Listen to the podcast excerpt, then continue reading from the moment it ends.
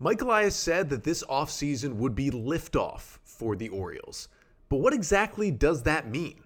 We'll answer that question and others coming up on this Mailbag Monday edition of the Locked On Orioles podcast.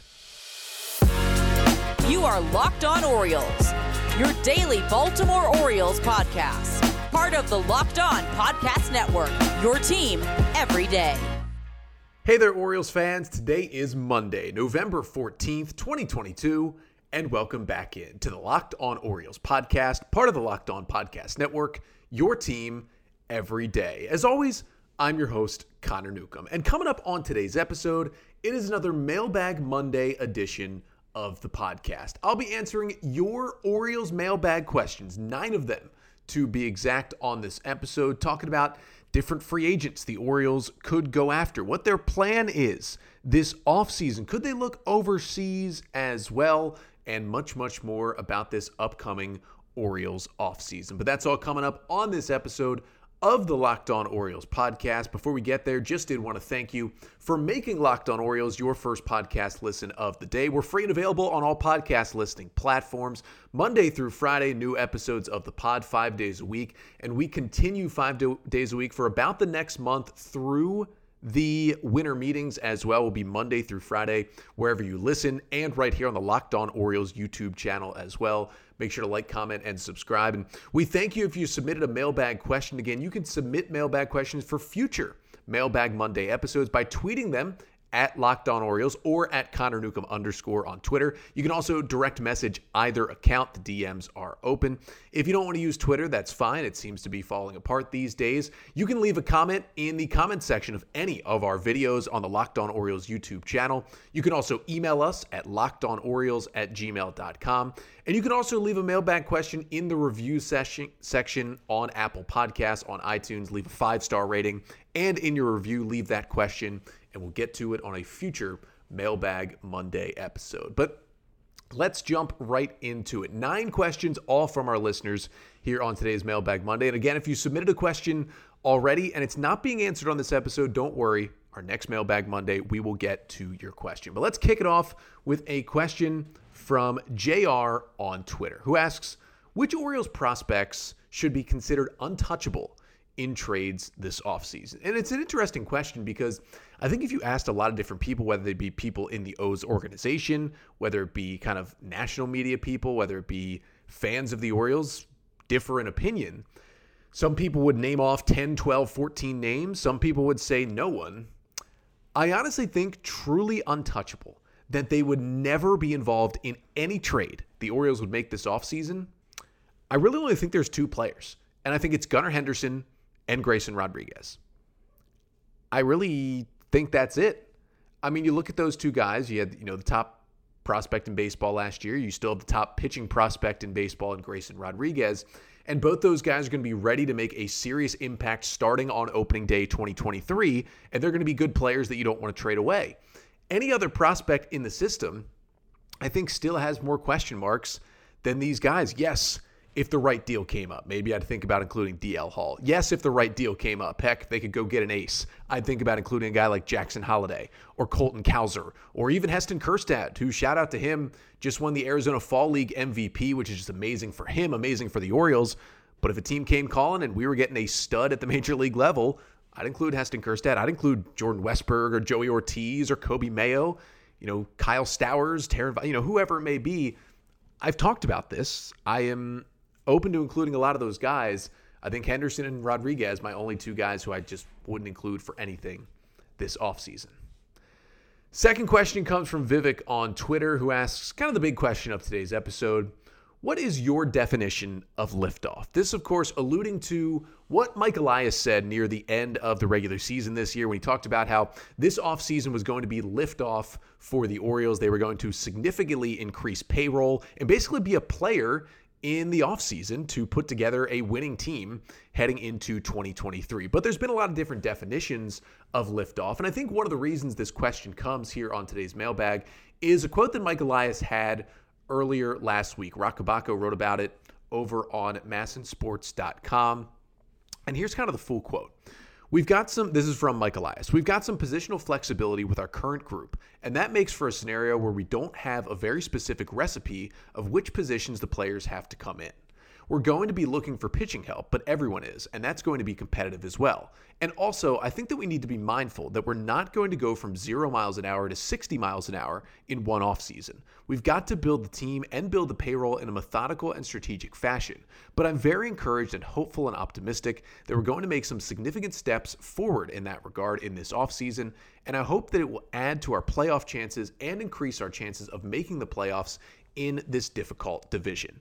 Now, there's a lot of positives to take out of that quote, saying the Orioles are ready to spend more and bring in better players, but the quote about, you know, we're not going to go from 0 to 60 in one offseason does make you want to pump the brakes a little bit on the earlier liftoff quote from Mike Elias. So, for me, what liftoff would look like in this Orioles offseason, I really put down three steps that would show the Orioles are really trying to lift off this year. Number one is a big increase in payroll. I would say close to doubling the payroll. Now, that may not happen. And some of that is because, you know, where the money was spent last year. But the payroll last year settled in by the end of the year at 65 million. So doubling it would be to 130 million. Now I understand that about 20 of that 65 million was being paid to Chris Davis last year, who of course did not play a game for the Orioles after retiring the year before. So I get that. Now, you can say a happy medium. Payroll has to at least be over 100 million on opening day next year. I think at the very least it has to be over 100 million. If they did get to 130, if they did fully double it from last year, that would still only put them 21st in payroll if you went by the 2022 numbers. Again, 130 million. Does that seem like a lot? Maybe compared to, you know, what the Orioles have spent over the last 3 years or so, right around 60 million but it would still put them 21st. Even just 100 million would still put them in the bottom 5 in payroll in baseball. So saying double the payroll sounds like a lot, but it's really not compared to the rest of baseball. They at least need to get to 100, and I really think doubling it to 130 would be a great start. You know, that's still only, you know, you take out the Chris Davis money, you're basically looking at at 80 more million dollars you're spending for the year next year. Yeah, that would take a lot of players, but go get some guys. So that's why I say at the very least it needs to cross 100 million. Number two, that in terms of specific signings, they need to sign at least one legitimate major league good starting pitcher. This is a guy better than a Jordan Lyles and a guy who is not just going to come in and eat innings for you and pitch every fifth day, but a guy who's going to make a serious difference. And then at least I would say two legitimate hitters. Now I would like one of them to be, you know, one of the big four shortstops. If it's not, you could still say it's liftoff, but two legitimate big league hitters. You know, guys that fall into that category like Jose Abreu and Joc Pederson, for example. Those are two legitimate all star big league hitters who still really produce and still both produced in 2022 that would take some salary to get them here and would help this lineup. So I think at least one starting pitcher and two hitters shows liftoff.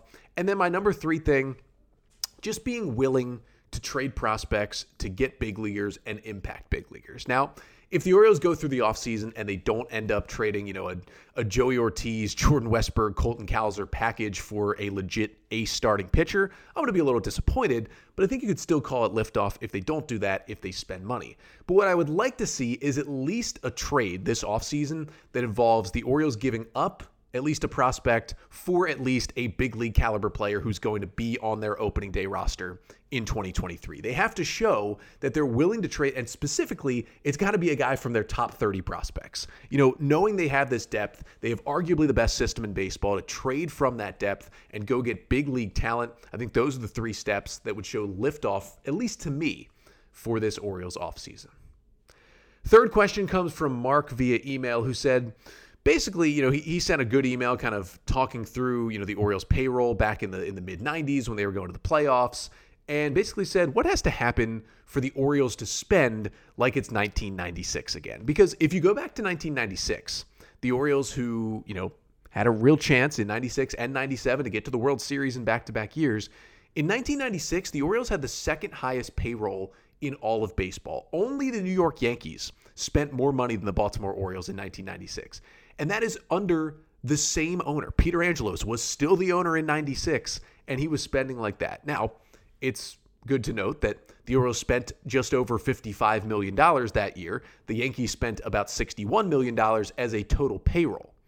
The Orioles this year spent 65 million, and they were 29th in payroll. In 96 they spent 55 million, and they were second in payroll. So we know the payroll has gone up. And the 55 million they spent in 1996 approximately that would be the equivalent of about $98 million in payroll today, which again would still put the Orioles in the bottom five of baseball. So spending has gone up above even inflation and you know generally what happens in you know a difference you're looking at 25 plus years at this point. Now, Peter Angelos, Angelos family, you know, net worth close to 3 billion, they've got the money to bring in these players. And while I mentioned that $98 million number, the Orioles have spent much more than that in the recent past.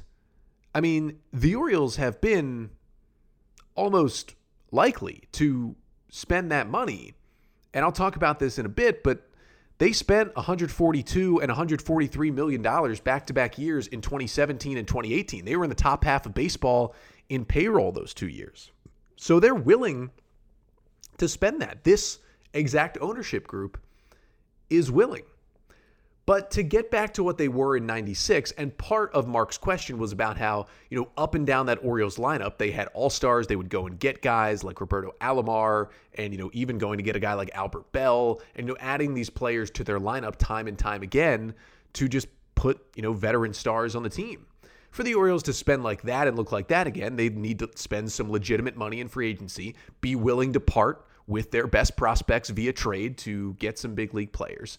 And we get that contracts are, are much higher paid now, but the Orioles would have to be up with the times at this point, money wise, to do that. And the Angeloses have shown in the past they could spend that money. But with the fighting and the lawsuit that we'll talk about in a bit, maybe it would need to be the Angeloses are out and there's a new ownership group in here for them to really spend, you know, the top five of baseball like they were doing in 96. And again, it's a different world. Those payroll numbers at the top of baseball are nearing 300 million instead of the 61 million where the Yankees yet led baseball in 96. But the O's have the money. Every owner has the money. It's just about doing it. And it might take another group at this point with how messy the Angelos family is.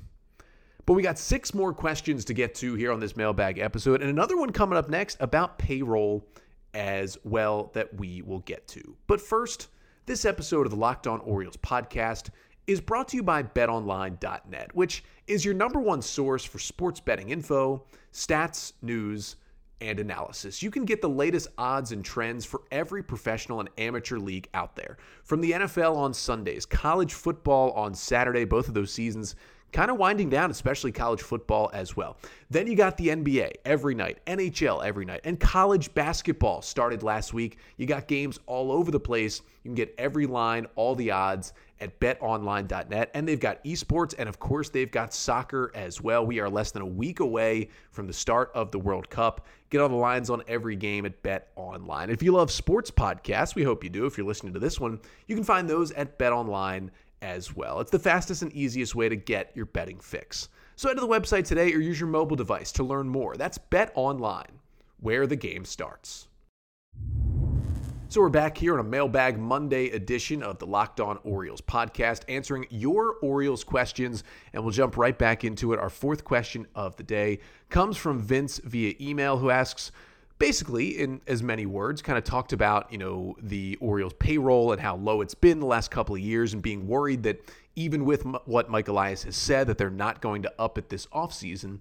And his big question in this email was, are you worried that the Orioles could end up operating like the Rays, the Athletics, the Guardians, and so forth moving forward? And if you're not familiar with what these teams do, well, those are teams that are consistently in the bottom 10 in payroll in Major League Baseball. Now, they all have very, very good player development systems in place. They're able to find, you know, kind of cheap talent, get a lot of bang for their buck, whether it's via trades or via, you know, under the radar free agent pickups. And those teams continue to compete. Now, the Athletics completely tore it down last offseason. They didn't compete, but the you know the last decade or so they had been competitive. We know the Rays are in the playoffs every year, and we saw the Guardians win their division and you know get to a game 5 with the Yankees in the ALDS this year, and they did not spend a lot of money. And even Vince was a little worried in his question because he talked about how, you know, those teams can push, you know, near 90 to almost 100 million on their payroll. And the Orioles, you know, without Chris Davis, spent about 40 ish million in 2022. And I get it. But what I will say is, even if the liftoff that Mike Elias is talking about is not, you know, a big bump to middle of the pack, you know, $150 million plus in payroll, the Orioles are going to spend more this offseason, and they're going to have a much higher payroll on opening day next year than they've had in the past couple of years. 2021, they were last in payroll, 59 million. Last year, they were 29th, second to last with 65 million. And they've been near the bottom since 2019, since Mike Elias took over, started the rebuild, and just tore this roster down. But as I alluded to a little bit answering the last question about, you know, what do the Orioles have to do to, to get back to what it was like in 96, with the Angelos at the helm, the Orioles have spent money. You know, you go back to the Buck Dan Duquette years, and once the Orioles, you know, really showed it was go time, especially after they won the division in 2014, the O's really started to spend. In 2017, the Orioles' opening day payroll was $142 million. That was 10th in baseball. They were a top 10 payroll team in baseball in 2017. That was coming off getting back to the postseason in 2016. They had a lot of veteran guys close to free agency, so they're making more money in arbitration. They had given out contracts to guys like, you know, Baldo Jimenez was still on the books, and you had guys like Matt Wieters, you know, sticking around or just coming off the books. And, you know, you had guys like Mark Trumbo getting extensions and, you know, Manny Machado was getting more and more money. But they were at 142 million the very next year. 2018, the Orioles ended up in last place that year. They won 47 games. Now, they tore down the roster in midseason, that's why. But the Orioles had an opening day payroll of 143 million in 2018. Now that dropped them down to 14th in baseball. They didn't quite keep up with the increase, but they did spend a million dollars more the next year. Now that's where it's peaked off. That was the highest opening day payroll since the Angeloses have owned the team was 143 million in 2018. And then really, I would call the 142 and 17 the highest because it's the second highest number. And it was 10th, which they hadn't really been since the 90s in the top 10 in payroll. So what that tells me is at least the Angelos family, you would think, willing to spend that type of money again. Now, if you you know you go with inflation, the 142 million from 2017, that would be about 160 million dollars today. A 160 million dollar payroll in today's terms would make the Orioles at least competitive. 160 million? That would once again put them 10th in baseball if you line them up according to the 2022 opening day payrolls. That would put them 10th. Now, are the Orioles going to, you know, add $100 million of payroll this offseason? Probably not. It's tough to do that in one offseason. The, the Rangers tried last year, but it is tough to do. But they could get close because they've been willing to pay the money the issue obviously is A, the Orioles have a great player development system in place with Mike Elias and Sig Mejdal and Eve Rosenbaum and Matt Blood and Koby Perez and everyone that works in that department. They are getting towards the Guardians and Rays levels of player development. You know, Eve Rosenbaum called them a player development machine at this point. So if you have an ownership group that has gotten used to over the last four years really not paying anybody, they have gotten used to just pocketing the revenue sharing. And they are very much infighting right now between John and Louis and their mom and all the lawsuits going on among the Angelos family at the moment. When you add that with the fact that I think the Orioles are built to, if they decided to, be successful with the Rays and Guardians model because – so far in a, in a smaller sample size than those teams have, but because they are producing a lot of young talent, bringing in a lot of cheap talent on waivers, turning in, them into better relievers. That's why the Orioles had such a great bullpen this season, developing prospects to get better and better, you know, having a, a top five system every year. That's what the Rays and Guardians do. And they've won divisions like that, and they've gotten deep into the playoffs. They've both gotten to the World Series like that. Now, neither of them has won a World Series like that, but they've each gotten there. The Orioles should strive for more, though. They have an ownership group that's sh- shown they're willing to pay more than you know Cleveland and Tampa's has in the past. But with all the lawsuits and all the fighting, I'm a little worried because again, I don't think they'll spend 60 million every year, But I'm a little worried, you know, they won't even touch $100 million on next year's payroll. And they'll still be, you know, in the bottom 10 in baseball in payroll. And they'll try to be more of the penny pinching teams that win with player development, win on the edges. And if they're winning, yeah, it's going to be great to see the Orioles get back to the postseason but it's definitely held the Rays and the Guardians back. I mean, you look at the Rays this year, you know, they get to the, the wild card round and, and they get swept and they don't score a run in their two playoff games and they're out. You know, those teams have a lot of flaws despite the fact that they've each gotten to the World Series in the last decade. I don't want the Orioles to be that. I want them to have that player development system, but to also be willing to spend that money on top of it to get to that next level, similar to what the Astros are doing right now. And of course, the Astros team, oh, what did they just do? They just won another World Series. But I'm a little worried that they could operate like the Rays, A's, and Guardians. Maybe not because it's exactly what the owners want to do, but because the owners are so wrapped up in this lawsuit and it's something the Orioles could do with success because the player development team they have, I'm a little worried. And I'm just kind of hoping this Angelos lawsuit leads to a sale that gets the team in better hands, willing to spend more money, and keeps them in Baltimore. Do I think they'll up the payroll? Yes. Am I worried it won't be a huge up because of this lawsuit? Yeah, I'm worried about that as well. Fifth question of the day comes from Zach on Twitter, who asks Would you rather sign Xander Bogaerts or Dansby Swanson to a long term deal? Now, this is a good question. These are two of the big four shortstops available on the market this offseason. Of course, Trea Turner and Carlos Correa are the other two. Bogaerts versus Swanson is interesting. Let's kind of do a comparison here. Now, Xander Bogaerts opted out of his deal. Dansby Swanson just didn't get offered an extension by the Braves. So Bogaerts, 30 years old. Swanson is 29. Defensively, Swanson's been better throughout his career, but Xander Bogaerts has been bad and then had a good defensive year, although it might be a blip on the radar. So Swanson is younger and brings better defense. Now, offensively, you give it to Xander Bogaerts. He had a 134 WRC plus this year, which means he was 34% better than the league average hitter. Swanson had just a 116 WRC plus this season.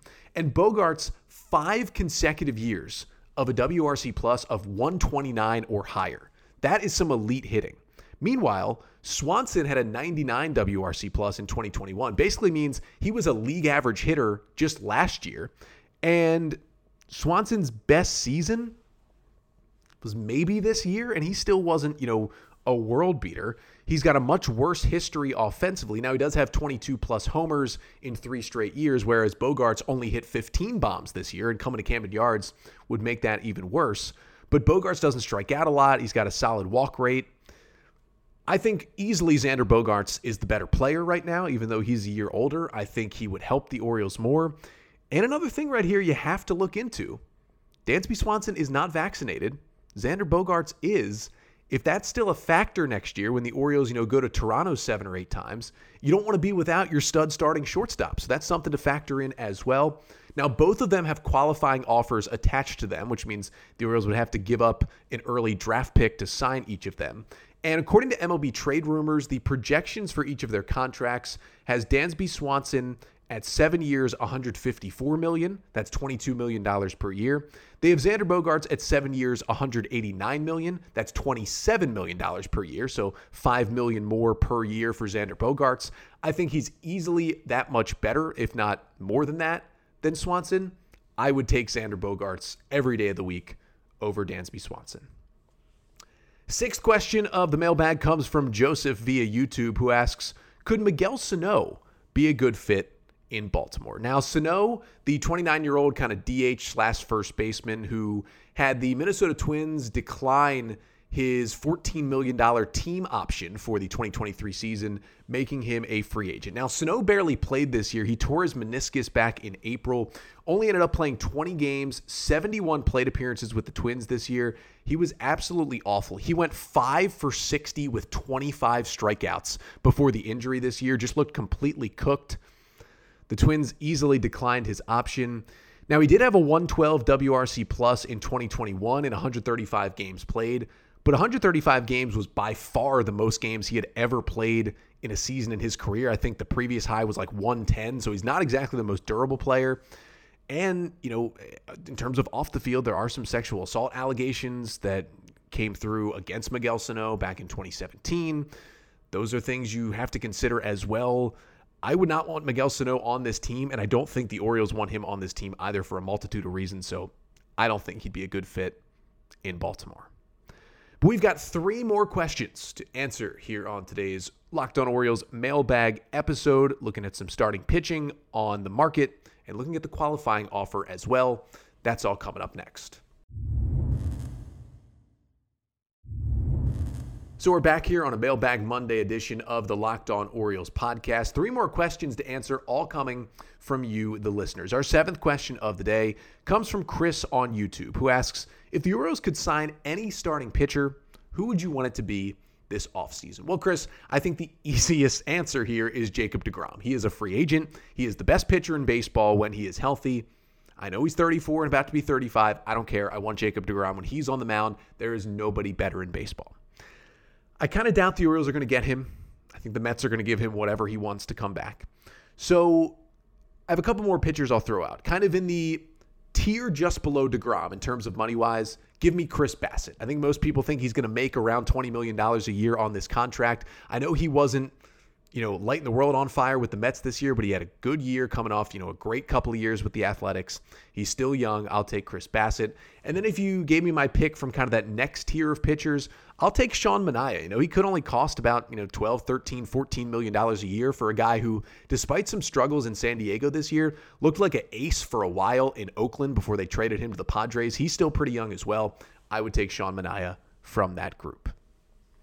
Next question comes from Nika via Twitter, who asked, Do you think the Orioles will go after Kodai Senga? So, first of all, if you're asking who is Kodai Senga, well, he's one of the two or three kind of stars that are going to most likely come over from Asia and sign major league contracts this offseason. Now, Senga might be the best of the bunch. He's a 30 year old right handed pitcher coming from the professional league in Japan, where he has been dominant throughout his career, really since he was 18 years old. This season, he pitched to a 1.89 ERA in 148 innings over in Japan.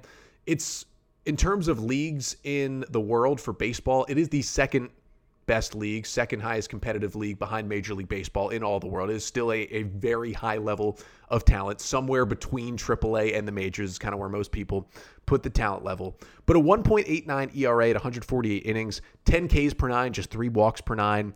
He's got a fastball that's, you know, kind of sitting 96. He's touched up to 102 before on the pitch. He has an absolutely devastating splitter, which is his go to pitch from the right side. Also has a slider and a curveball as well.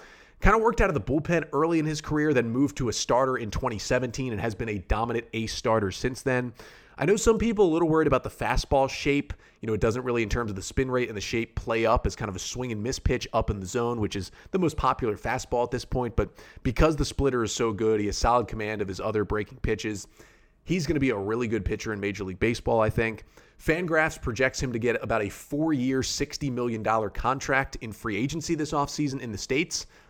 I think the Orioles should be all over Kodai Senga. I think he's probably not an ace in the big leagues, but I think he's a great number three starter to have in your rotation. And for $15 million a year, a guy who's pitched a lot, he's a veteran with good stuff, and you know it already, go get him. I think go get him. I think he could be a great ad for the Orioles. And the last question, which comes from Kara via email, asking Should the qualifying offer scare the Orioles off from any free agents this offseason? This is a good question to finish off with because if you're not familiar with the qualifying offer, it was something that had a chance to go away in this new CBA, but it did not. So basically, when a player becomes a free agent, the team that he was previously on, they can offer him the qualifying offer. Now, this year, the qualifying offer is a one year, about $19.5 million contract. If the player accepts that offer, they obviously come back to their current team for one more year and then become a free agent the next year. If they do not accept the qualifying offer, they become a free agent, but they have a little bit of something attached to them. The team that ends up signing a player who has the qualifying offer attached to them has to give up a pretty high draft pick to the player's previous team. So, for example, Trea Turner has a qualifying offer on him. If the Orioles do sign Trea Turner, they would have to give up either their second or third pick in the 2023 draft over to the Los Angeles Dodgers, basically as collateral for signing Trea Turner. So we know how good Mike Elias and his staff are in the draft. We know how much they love getting draft picks. And yes, I do think it will come into question. And if there's a player who the Orioles may be deciding between two free agents, like they're deciding between, let's use Tyler Anderson, for example, had a great year with the Dodgers. He has the qualifying offer attached to him. If they're deciding between him and Sean Manaea, and they feel like they're both kind of on the same foot, both will cost about the same, but Manaea does not have the qualifying offer and Anderson does. I think it could be something that puts them over the top to more aggressively pursue Manaea so they don't have to give up the draft pick. But if your guy is your guy, you go get him no matter what that draft pick is worth. Because again, it won't be their first round pick. It'll be either a you know supplemental pick or a second round pick is what they would have to give up. Most likely going to be the Orioles' second round pick they'd have to give up. That pick is worth much less than what, say, Trea Turner or Xander Bogaerts is worth to your team. Here's kind of the names that have the qualifying offer attached to them. 14 players in total have it this offseason. Trea Turner, Xander Bogaerts, Dansby Swanson, Carlos Rodon, Brandon Nimmo, Chris Bassitt, Tyler Anderson, and Joc Pederson are all names that I could see the Orioles being connected to who have that qualifying offer attached. So it's something they're definitely going to have to consider this offseason. But if they've identified their guy and their guy is Xander Bogaerts, or their guy is Carlos Rodon, or their guy is Chris Bassitt or even if their guy is Joc Pederson, who's maybe a, a level below those players, don't let that draft pick make you not sign him. They'll think about it. It will be certainly something that every team, including the Orioles, considers when they look at signing these players. But don't let it be the breaking point of bringing in a great major league player to help this team get to the playoffs. I think they'll consider it. I think it could be a tiebreaker but I don't think it will stop them from signing a player like Xander Bogaerts, for example, or Trea Turner if the Orioles really are going to pursue one of those top shortstops. But that'll do it for today's Mailbag Monday episode of the podcast. We thank you so much for submitting your questions again. Continue to submit them. We'll get to your questions on future mailbag episodes. But we'll be back for four more episodes this week here on the pod. Of course, free agency is open. Really, not much has happened yet in terms of free agents. We do have a former Oriole who is on the move. Rico Garcia, who pitched for the O's some this year, has signed a minor league deal with the Oakland Athletics. So Garcia will not be back in Baltimore. We wish him all the best. But if the Orioles do make a signing or make a move here on Monday, of course, I'll have it all covered on Tuesday's episode. If not, We'll get back to our Orioles player season review series. Got a few more guys to get through from this Orioles team this year to talk about what made them tick, where they struggled, and how they helped the Orioles get to 83 wins this year, and how they could help the Orioles going into 2023. But again, we'll continue that series coming up on tomorrow's episode. But until then, I'm Connor Newcomb, and this has been the Locked On Orioles podcast, part of the Locked On Podcast Network. Your team every day.